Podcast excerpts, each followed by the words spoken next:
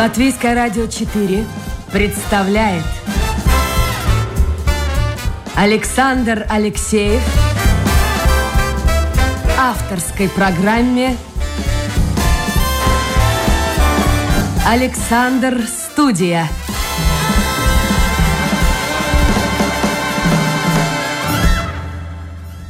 Добрый день, друзья. В эфире программа «Александр Студия». Как обычно, в это время с вами автор и ведущий Александр Алексеев. А я напомню, что у слушателей есть возможность принять участие в нашем разговоре с гостем.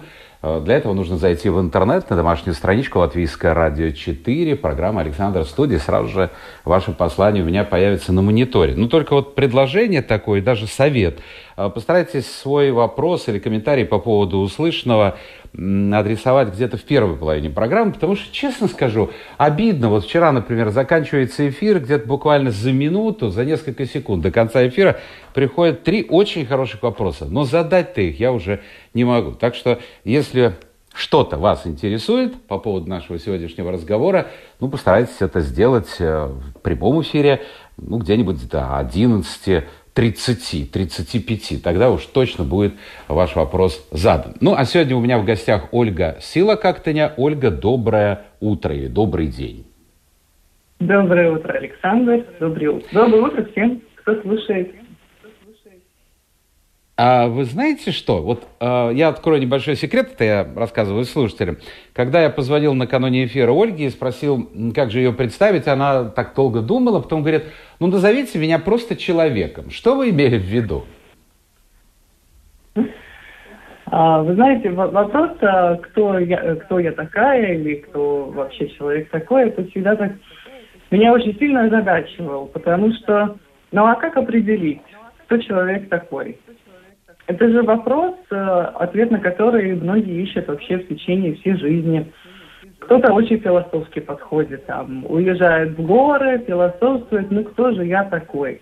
Потому что я не есть мои мысли, я не есть мои вещи, я не есть моя профессия и так далее. Кто же я такой? Кто-то наоборот, на вопрос, кто ты такой, отвечает сразу там, своим дипломом. Я юрист или я врач или еще там э, кто-то что-то. Ну, по профессии. А да, по профессии. Кто-то определяет по статусу, там, женщина, замужняя, э, как, какие-то там рабочие категории, там, управляющие, заведующие отделом. Ну, то есть и уже уходит на такие на определения себя через э, действие. Чем же человек занимается. Ну, я, в принципе, про себя могу сказать, что я человек с ярко выраженным, наверное, философским складом ума. Ну, соответственно, я имею тело женщины, а, соответственно, я аккумулирую в себе женскую энергию и созидательный потенциал. А, Еще мне нравится определять, ну, то есть человек – это то, куда он стремится. И а, такое определение очень раскрывает саму сущность человека, на мой взгляд. А, про себя могу сказать, что я человек, который стремится осуществить свое предназначение. Для этого его, конечно, надо познать, раскрыть. И а, на пути к этому я а, постоянно обучаюсь. Несмотря на то, что в анонсе там вы написали, что я четыре раза поступала в высшее учреж... обучающее учреждение, но не закончила, но, несмотря на это, я очень люблю учиться. Я очень люблю учиться... Но это так, действительно, Ольга, скажите, пожалуйста, это действительно да. так? Вы четырежды поступали в ВУЗы и начинали учебу, а, в общем, закончить не смогли? Или не захотели? Не захотела, скажем так. Э, скорее, скорее в этом направлении, что не захотела. А, потому что те навыки, которые я хотела иметь, и те знания, которые я хочу иметь, я их получаю непосредственно у людей, а, которые могут тоже, конечно, своей подписью на, сертифи- на сертификате показать, что я знаю, имею определенные навыки и, и так далее. То есть, ну, а, поэтому... А вот если, навыки, Ольга, если не да? секрет, куда вы поступали и где вы начинали учиться? В каких вузах? А, складывалось так, что я в школе хорошо училась. У меня с учебой вообще проблем никогда не было. а мне это давалось легко. И уже в средней школе у меня были очень хорошие отношения с учителями, мы обо всем могли договориться. И я даже начинала помогать учителю по математике. Она меня как-то просила заменить ее на уроках. И я еще начала преподавать э, репетиторск, э, ну, заниматься репетиторством по математике. Помогала ну, низшим классам, э, помогала по математике. И, соответственно, я решила, что я после школы пойду учиться на учителя по математике. Ну, вот пошла учиться заочно, потому что у меня уже а, была по планам дочка, и я понимала, что я не хочу жить э, в этих общежитиях, и вот эту жизнь студенческую как-то меня туда не влекло. И я поступила на заочно, очень легко поступила, училась и даже один год работала в школе учителем математики. Но за этот год, когда я работала в школе учителем математики, я поняла, что мне нравится преподавать, мне нравятся дети, я это все очень люблю, но я очень не люблю эту систему. И я не, ну, меня рамки системы очень а, а, сковывали. И поэтому я решила, что это не мое, так я, так я не хочу, и я эту учебу бросила. А вот, а, и что же было дальше? Да, дальше я а, немножко, ну, воспитывала дочку, и от нечего делать, честно скажу, это было от нечего делать, решила, ну ладно, надо идти учиться. И решила, что ну раз с математикой мне все хорошо, возле дома есть Менсковский вуз, там хорошие компьютерщики, программисты. Думаю, пойду туда.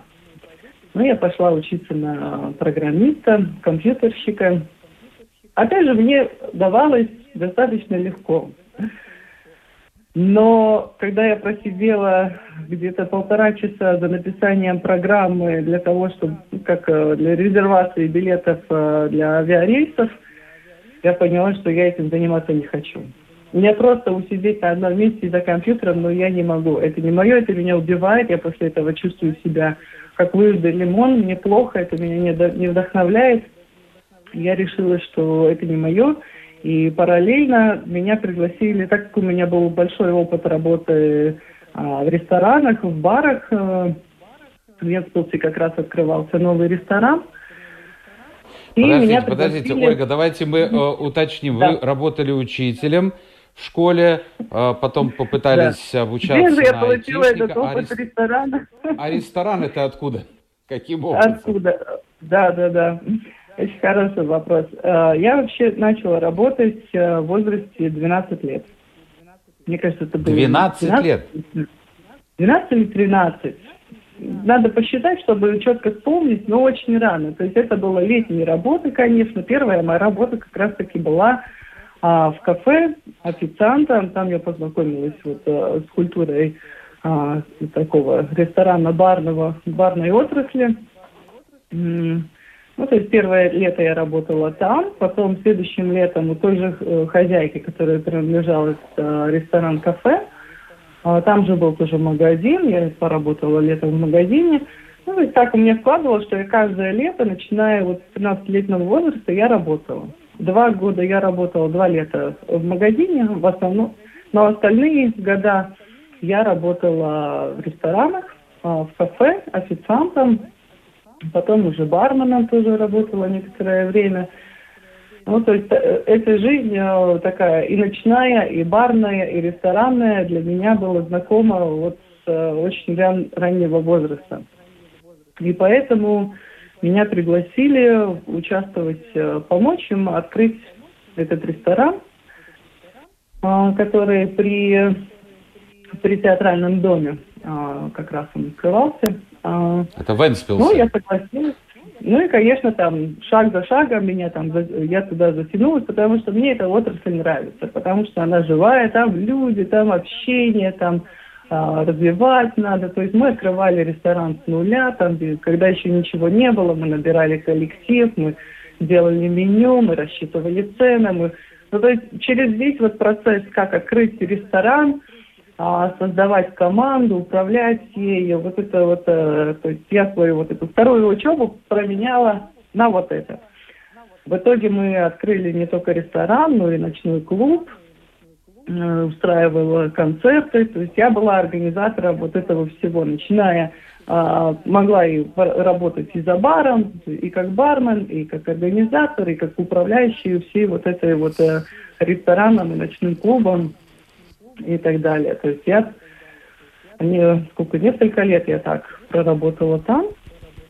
А, да, и вот э, работая там, я решила, что ну ладно, надо пойти все-таки учиться. Меня этот вопрос все-таки озадачивает постоянно, что надо учиться. И я решила поступить э, на продюсера, продюсерским делом. Э, училась несколько лет. Э, мне нравилось, на самом деле, как действительно я получала знания такие интересные, которые мне нравились и по маркетингу, и по продюсированию, про организационная вот эта работа, а, потому что были тоже интересные лекции, именно как рассказ об опытах разных где какие латвийские тоже музыкальные, как они, группы, да, а, где, как, они выступали, как это достигается, там, и так далее. То есть очень интересно. Но а, потом поменялась немножко у меня по жизни ситуация, и я эту учебу не закончила именно с того, что у меня были перемены в жизни, то есть развод и так далее. И, соответственно, все рухнуло. все, что было построено, все рухнуло. Оказалось, я а, в итоге без работы, без э, мужа, без жилья, без денег, в таком немножко плачевной ситуации. Но это был осознанный выбор.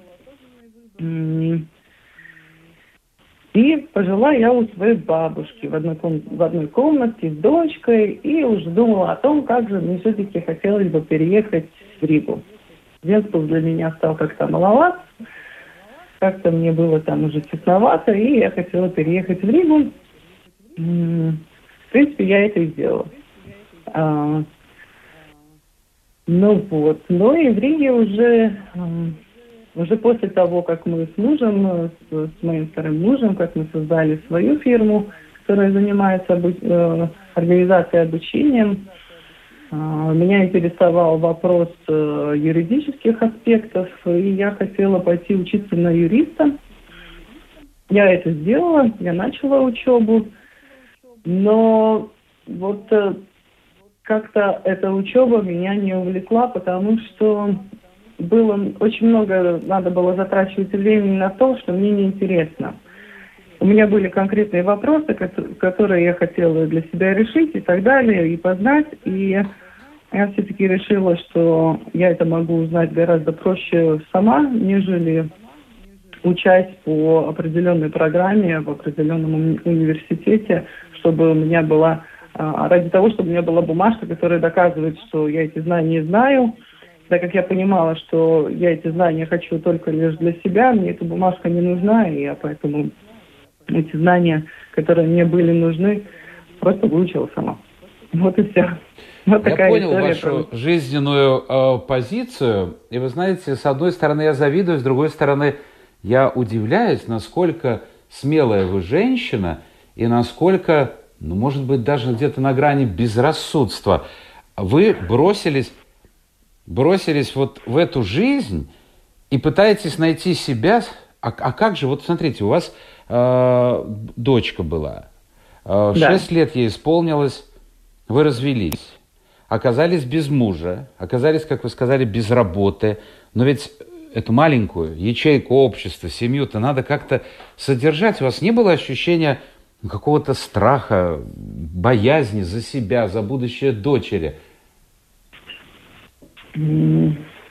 А, вы знаете, вообще человек э, свойственно действовать по... Есть такие два направления. Один это а, направление из-за страха человек принимает какие-то решения и действует, а второе направление человек действует э, из любви.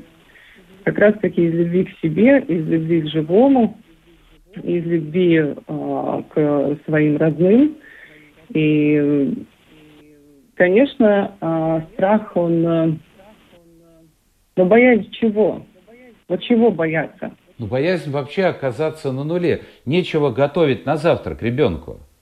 Ну, понимаете, я уже была в таком ну, а, состоянии, а, ну вот э, на нуле. Мне уже бояться нечего, понимаете? Мне только расти. А, вот и все.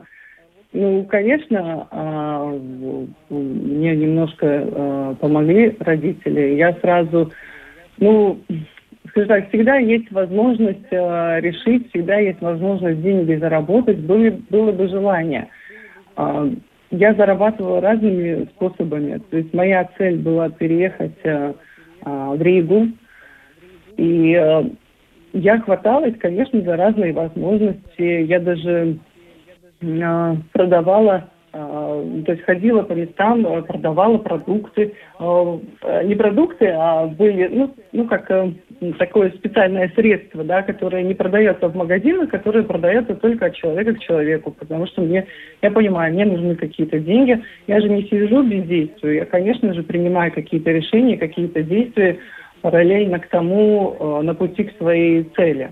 И рассчитываю это не так, что я буду теперь хвататься, искать э, а, вот э, какую-либо работу, лишь бы вот э, не бояться там чего-то, а наоборот и принимать решения, исходя из любви к тому, к, свой, к своей внутренней сущности, которая во мне есть, чтобы это было а, экологично по отношению к ней, и, соответственно, чтобы это а, было, чтобы я могла прожить. То есть есть какие-то условия игры, какие-то правила, что надо заработать, чтобы покушать, там и так далее. Я их учитываю, я это делаю, но, соответственно, я помню тоже и про свои намерения и желания. Ольга, вы сейчас э, коуч, тренер, вы сейчас бизнесмен, бизнесвумен, можно так сказать. Вот и ваше определение. Вы сейчас счастливый человек, вы как себя ощущаете? Наконец исполнилось то, что вы планировали, может быть, где-то в подсознании, не знаю, даже мое, не мое это.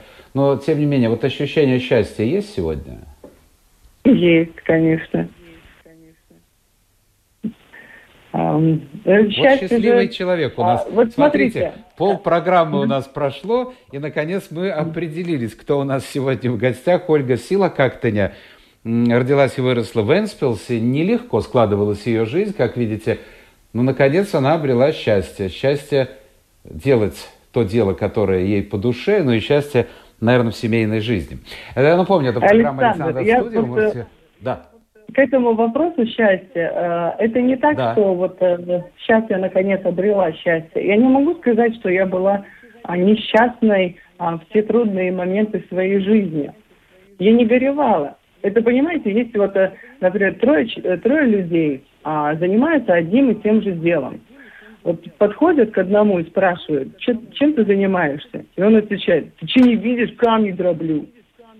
Подходит ко второму человеку, спрашивает, чем ты занимаешься? Он говорит, я работаю. Подходит к третьему человеку, который занимается тем же самым делом. У него спрашивают, чем ты занимаешься? Он отвечает, а я храм строю с гордостью. Да, все зависит Понимаете, от люди в одинаковых ситуациях просто разница в отношении. Да. Все зависит от нашего восприятия. Но я хотел бы вот о чем поговорить. А, вы сказали, помогли на каком-то этапе родители. Я знаю, что семья у вас была далеко не благополучная. Отец пил, э, и у мамы были проблемы. А, каковы ваши отношения вот были, когда вы выросли с родителями? Наверное, в детстве уж не очень приятно было общаться вот, хоть родители, но с другой стороны пьющий человек. Может, и руку он поднимал на вас или на маму? А, это, конечно, такой сложный... Сейчас надо немножко подумать, как же так ответить, чтобы, вы, э, чтобы это было понятно, потому что а, чтобы пройти какой-то путь развития, конечно, это семья, в которой человек родился, имеет очень большое значение на то, как будет а, развиваться и складываться а, личность, которая родилась в определенной семье. И а, это требует работы над собой, это требует прощения, это требует исцеления какого-то.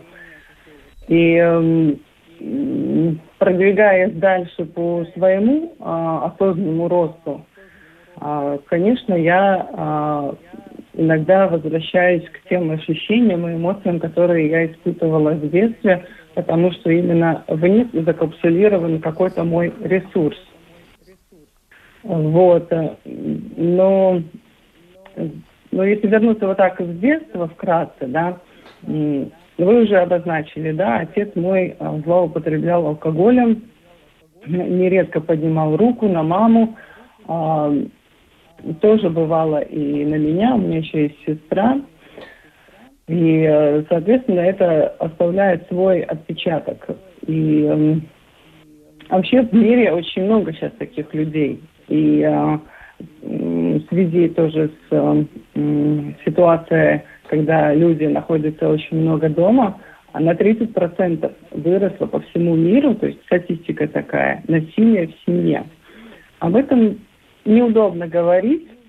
И э, вот э, возвращаясь на сегодняшний день, э, я задаюсь таким вопросом, это же как мы э, сами, люди, которые строят вот это общество, как же мы построили вот это общество такое, что э, люди, которые попадают в сложные ситуации, им об этом стыдно говорить, а им нужна помощь. Ну, не будем отвечать сейчас на этот вопрос, а вернемся обратно. Вот ну, вы спрашивали про детство. То мы уже с сестрой, э, маме э, говорили, ну, что надо развестись с отцом, давай уйдем. Это я училась э, в пятом классе. Ну и в это лето, между пятым и шестым классом, моя мама ушла от моего отца, и мы уже стали жить немножко, немножко лучше. Конечно, это все отпечатывалось, э, ну, то, то раннее детство, и груз, который несла моя мама, отпечатывались на наши с ней отношения. Но, видите как, я еще раз, может, повторюсь, что человек определяется тем, куда он идет. И когда есть взаимная такая поддержка и забота друг о друге, ты же понимаешь, что человек может ошибиться, может э, ну, сказать э, не те слова, которые на тот момент надо было, но можно и же пройти дальше, и это перебороть, это э, сделать какой-то урок, вывод из этого, и жить дальше, и друг друга простить, принять, и, и дальше друг друга поддерживать. И я очень рада, что мы... Был момент, где мы с мамой не очень хорошо ладили, и мне не хватало ее поддержки. Может быть, я бы даже и раньше развелась со своим первым мужем, а может быть даже я и вообще не начала бы с ним строить а, серьезные отношения, если бы у меня были немножко другие отношения с мамой. Но в то же самое время а я на данный момент теперь имею такой опыт, что и осознание той глубины а, общества и как порождаются проблемы что я иду дальше, я могу эти знания уже передать дальше людям через а, помогая им через а, коучинг, потому что я имею такой навык, да, по пути к своему развитию. Конечно, я приобретала разные навыки, и меня как раз-таки очень интересовало разные вопросы То есть, как говорится, поводу... жизнь учила. Но вот только вы не ответили на вопрос. Да? А с отцом вы да. поддерживали отношения или это был отрезанный ломоть и все? На какой-то период времени я его вычеркнула из своей жизни. И даже, ну, помню такую картину. А, мне было лет, мне кажется, да, 17 лет мне тогда было. Это было опять очередное лето, где я работала в баре. И а, у нас э, в, ну, в кафе закончился хлеб, и я пошла в магазин за хлебом. И я тогда увидела своего отца, а у него ну, начались какие-то другие отношения с другой женщиной. То есть это уже прошло лет четыре, наверное, четыре-пять после развода. И э, я стою в очереди, чтобы заплатить за этот хлеб, и я вижу, как он стоит в другой очереди, он меня не видит, а я его вижу, и он покупает мороженое другим детям. А я работаю, понимаете, летом, когда мне кажется, как же так, несправедливо. вот. Э, ну, такой момент был. Но потом э, когда моей дочке было уже несколько лет. Я своего отца встретила просто так на улице. Я его позвала. Он ждал автобус, он, он, а, там, где он жил, это надо было от центра города ехать где-то примерно минут 40 на автобусе. И он ждал этого автобуса, который строго по расписанию ходил. А, он меня узнал, подошел, и э, мы с ним обменялись номерами телефона. Ну, ну надо встретиться, поговорить, кофе попить. А, то есть мне уже было за 20, наверное. И э, ну, мы встретились, я его познакомила со своим первым мужем. Мы встретились в кафе на нейтральной территории, потому что я не хотела его приглашать домой. Ну, и эта встреча, в принципе, ну, так и закончились. Мы посидели, кофе попили, а, как жизнь, ну, ничего, все хорошо, ну, ладно, пока-пока. Вот и а у вас какого-то чувства ну, что... негативного по отношению к отцу, который ну, довольно сильно повлиял на вашу дальнейшую жизнь, не было?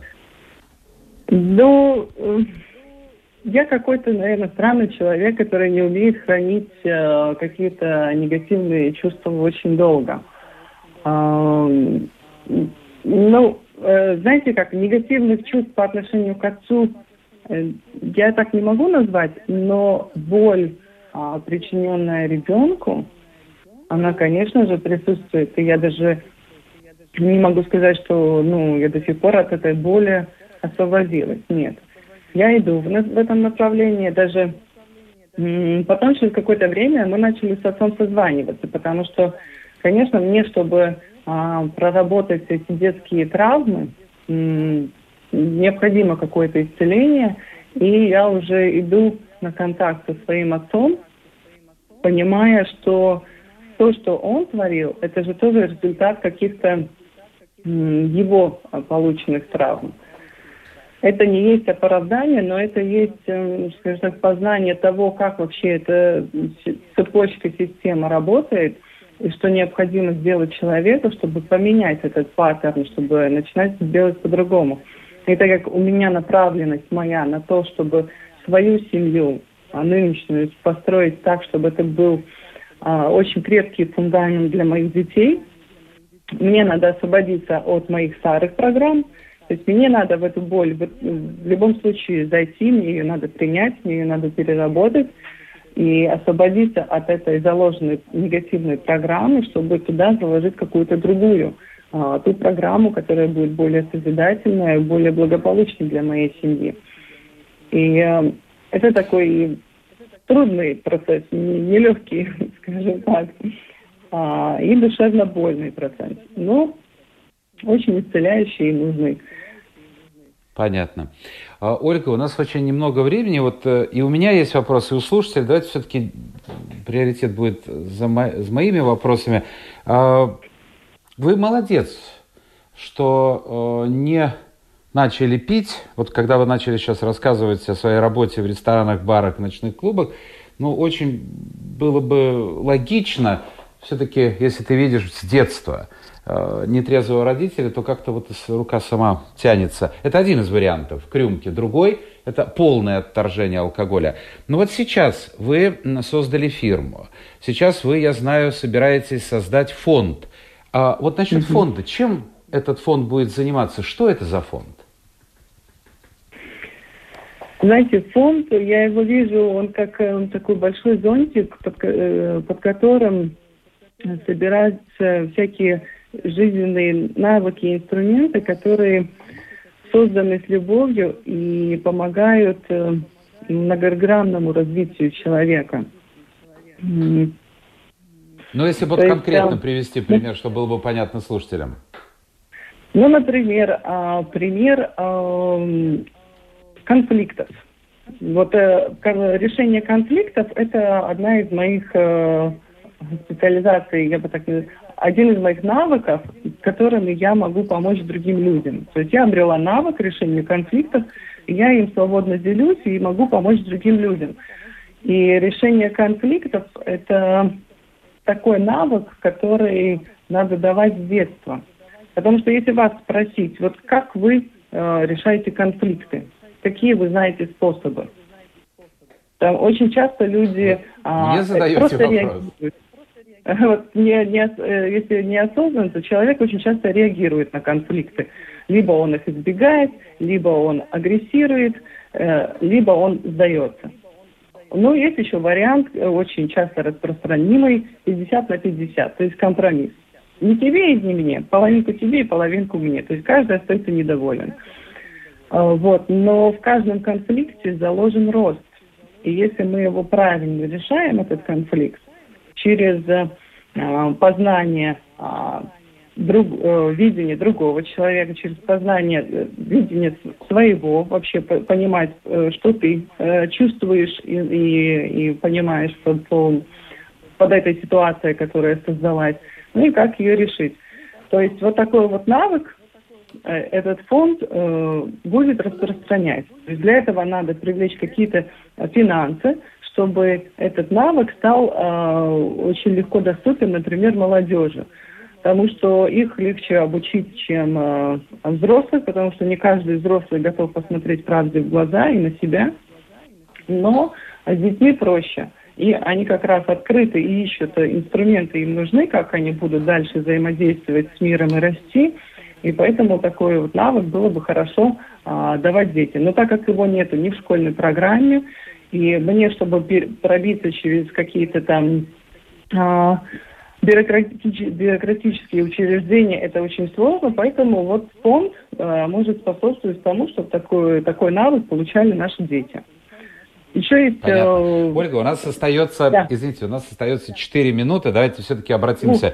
к вопросам слушателей. Я выделил два вопроса, потому что некоторые повторяют мои уже заданные вопросы. Два вопроса по теме образования. Вот первый.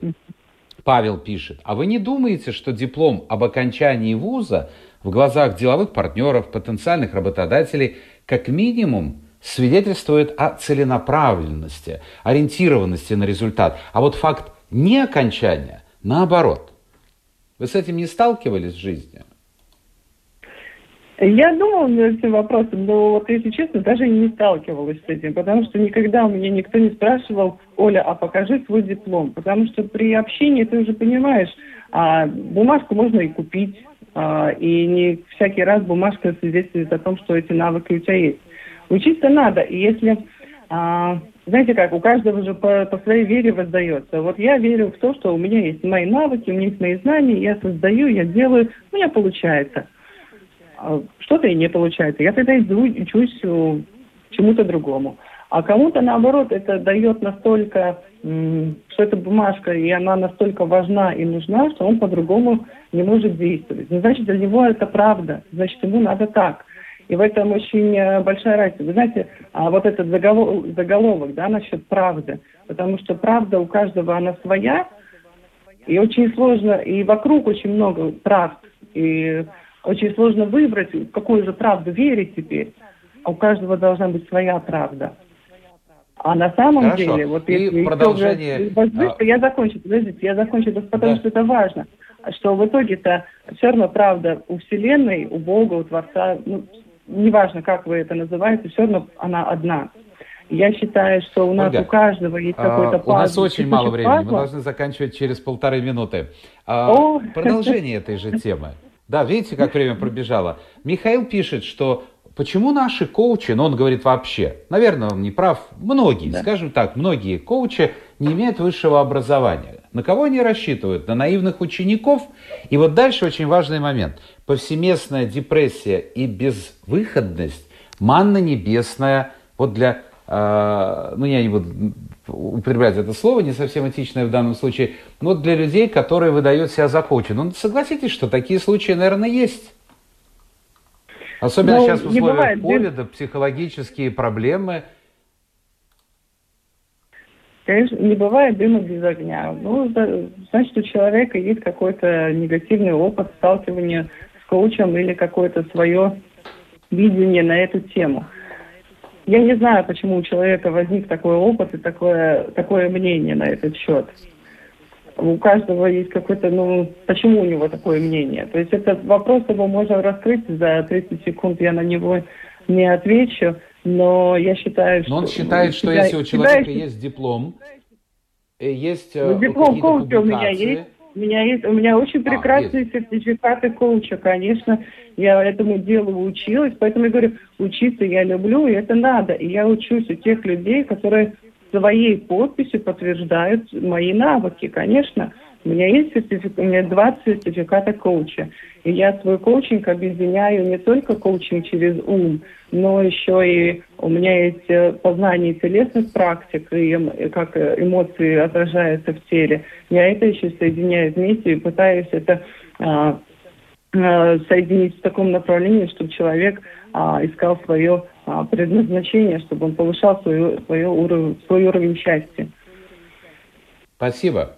Ольга, спасибо. Вы видите, как быстро пробежало наше время в эфире. Э, Ольга Сила Кактынин.